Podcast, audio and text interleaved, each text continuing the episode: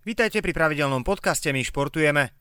Zdravím všetkých fanúčikov My športujeme. Sme tu s takou, povedzme, že nie je príliš na začiatok príjemnou debatou so Silým Nemetom, pretože sa budeme baviť o výkone našich reprezentantov. Aktuálne sme fasli pečku od Španielov a ja, Silý, najprv sa pobavme o tom, ako sa máš a ako sa ti teraz trávi toto teplé leto aktuálne. Ďakujem, dobre, ako. Hej, je teplo, ale ešte sa to dá vydržať, ešte to znášam pohodne. No, tak ty si zvyknutý potom na poriadne teploty, pretože ja už to dneska nejakým spôsobom nedávam, ale verím, že vy chodíte tiež na kúpaliska sa osviežovať a máte doma zapnuté klímy. Dobre, Silý, poďme hneď na to. Sledovali sme spoločne na diaľku, ty si sledoval doma, ja som sledoval doma zápas so Španielskom. Asi nič nové nepovieme, keď povieme to, že nás totálne Španieli ničili a bolo to také trápenie sa. No. Asi som mal pocit, že už každý rátal minúty, nech už to skončí.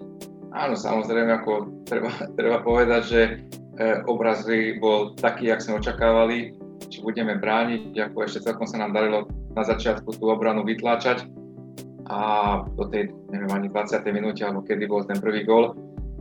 Škoda tej chyby, ako možno, že keby sme to vydržali dlhšie, ako bolo vidieť, že Španieli po tej nepremenenej penálte, že boli trošku nervózni, boli tlaky tam zvonka, takže škoda tej chyby tam.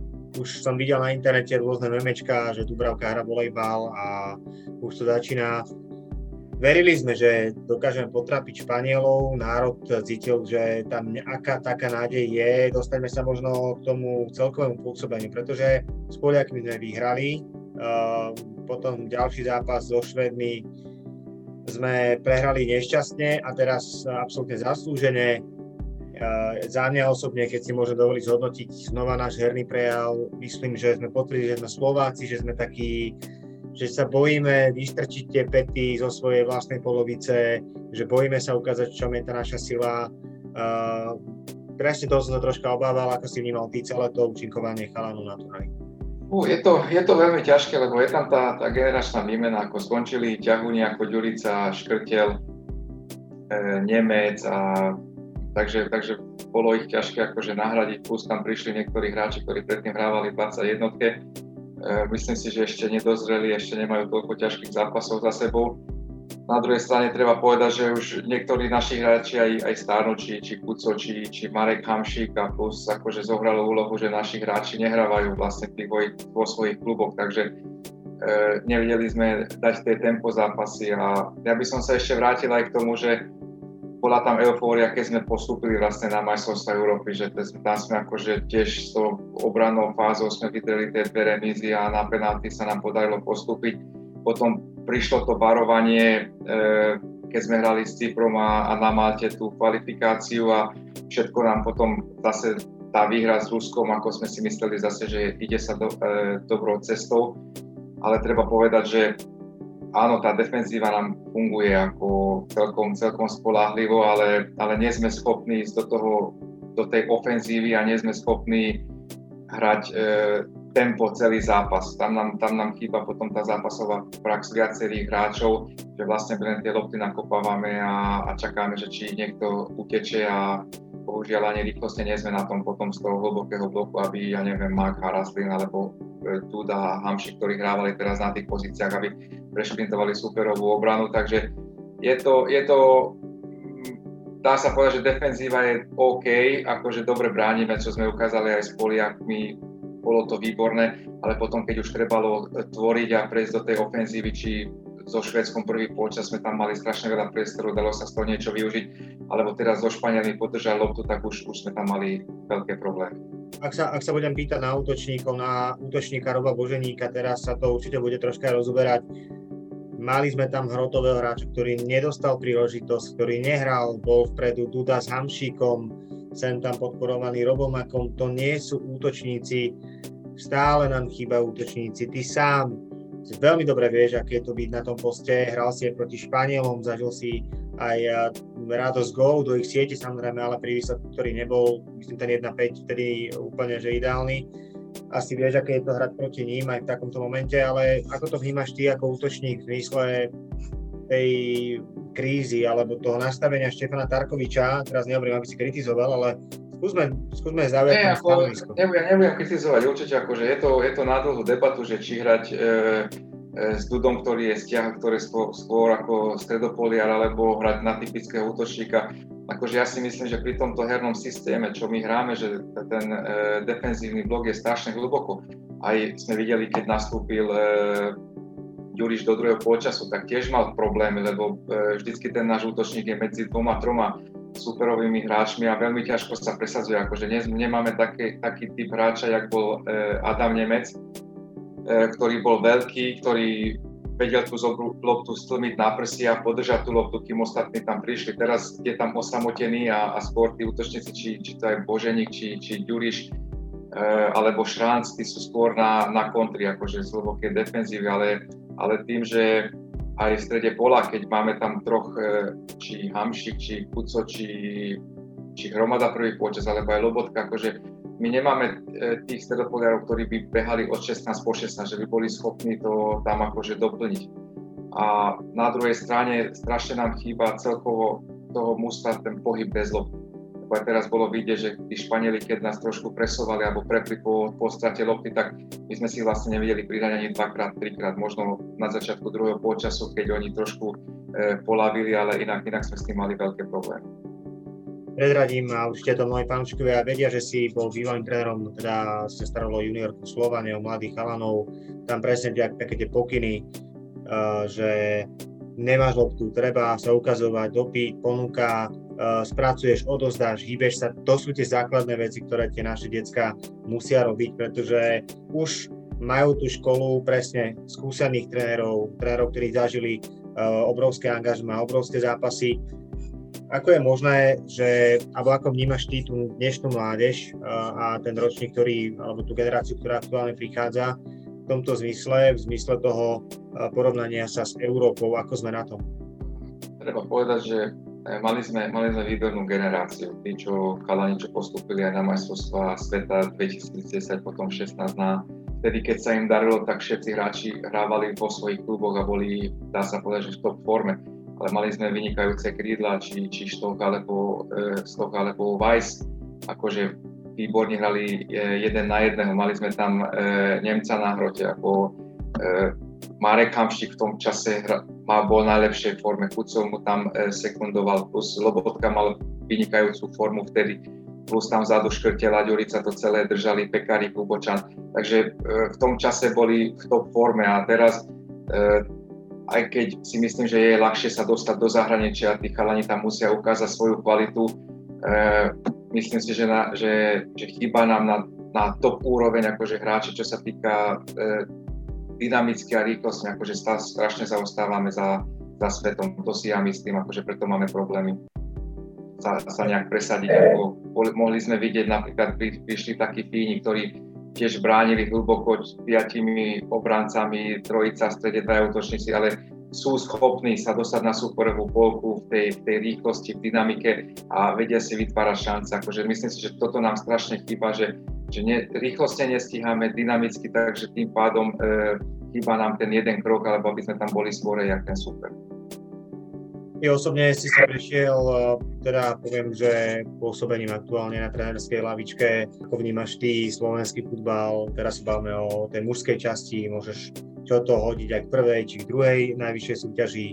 Ja to vnímam tak, že trošku sme zaspali, ako vtedy, ja sa zase vrátim do toho roku 2010-2016, tam to boli také obdobia, keď sa nám darilo, vlastne tá reprezentácia postúpila na majstrovstvá sveta, na majstrovstvá Európy a povedal by som, že sme z toho nič nevyťažili. Ako, čo sa týka toho na klubovej úrovni, myslím si, že v Slovensku strašne chýba, že naše mužstva nehrajú v tých európskych pohároch pravidelne, tak jak sú Češi, či majú tam jedné alebo dvoch účastníkov v Lige majstrov alebo v európskych pohároch, vždycky nejaké mužstvo sa presadí, dostane sa do tej skupinovej fázy a tým pádom prídu tam aj financie a úroveň toho futbalu ide hore.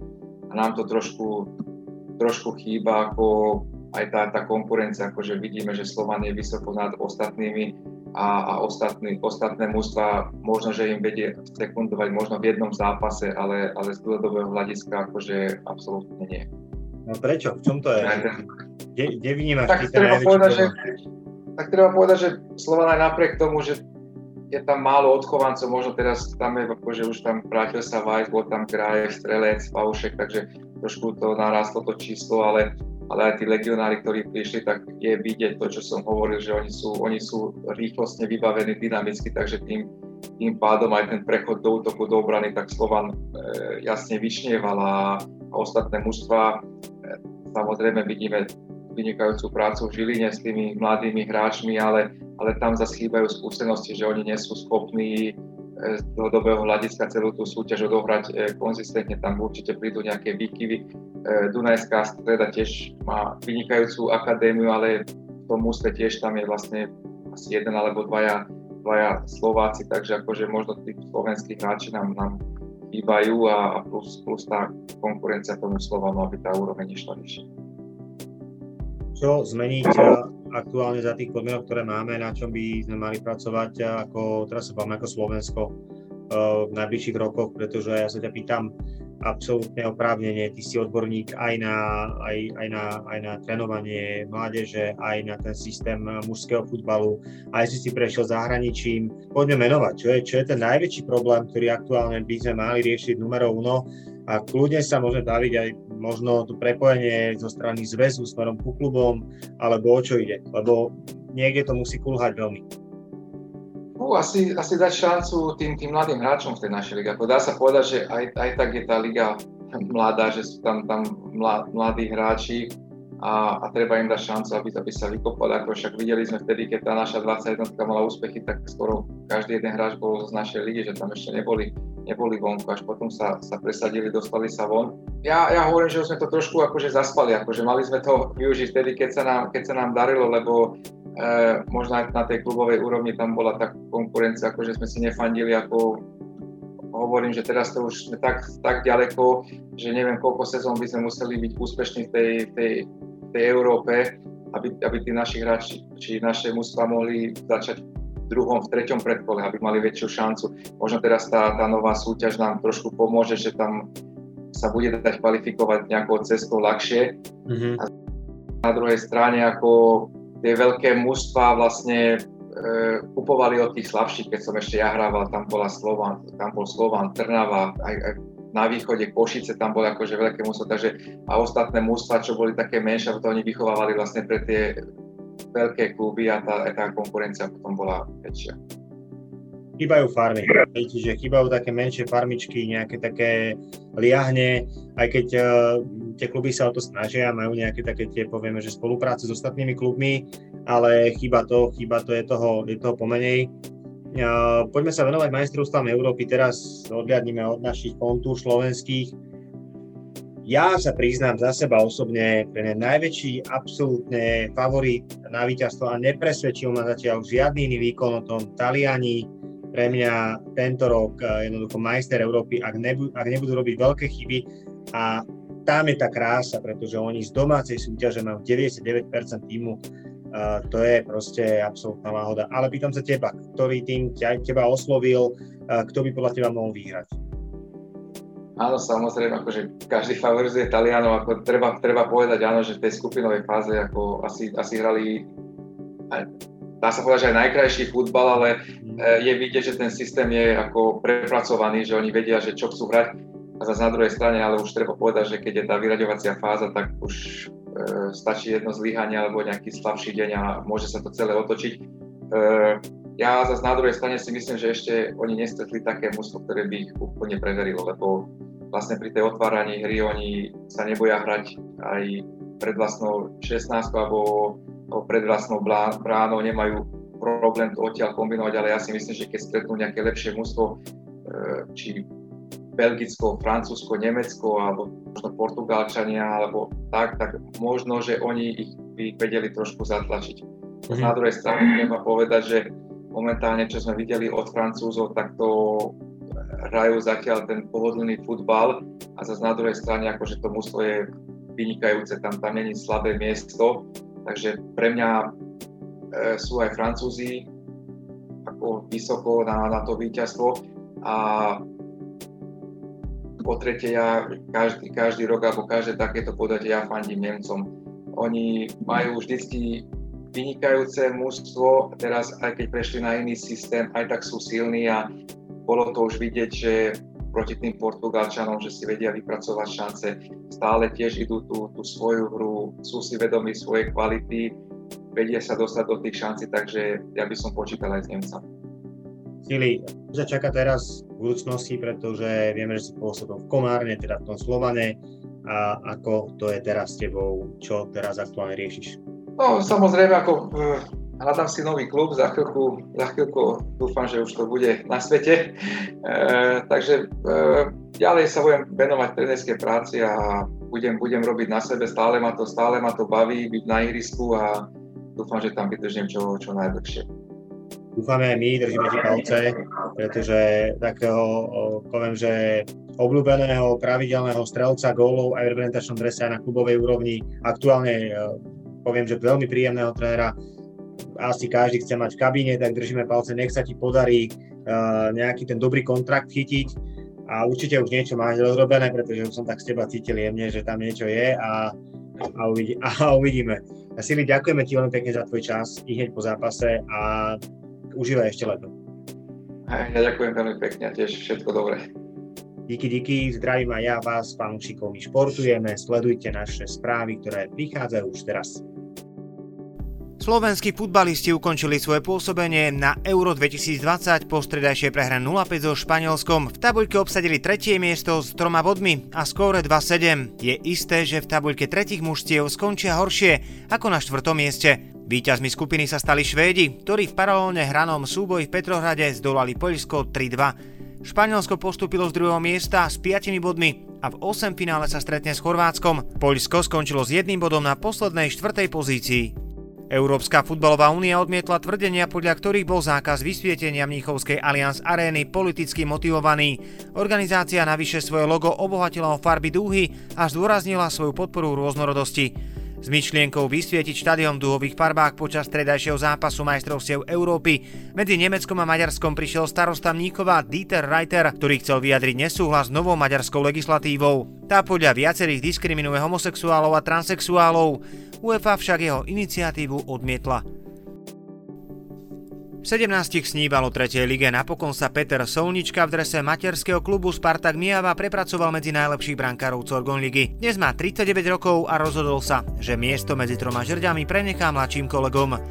Zaujímavý rozhovor so skúseným brankárom si prečítajte na mitrenčin.sme.sk. Získajte exkluzívny športový obsah z regiónov. Digitálnym predplatným pomáhate tvoriť aj My športujeme. Viac informácií na myregiony.sk.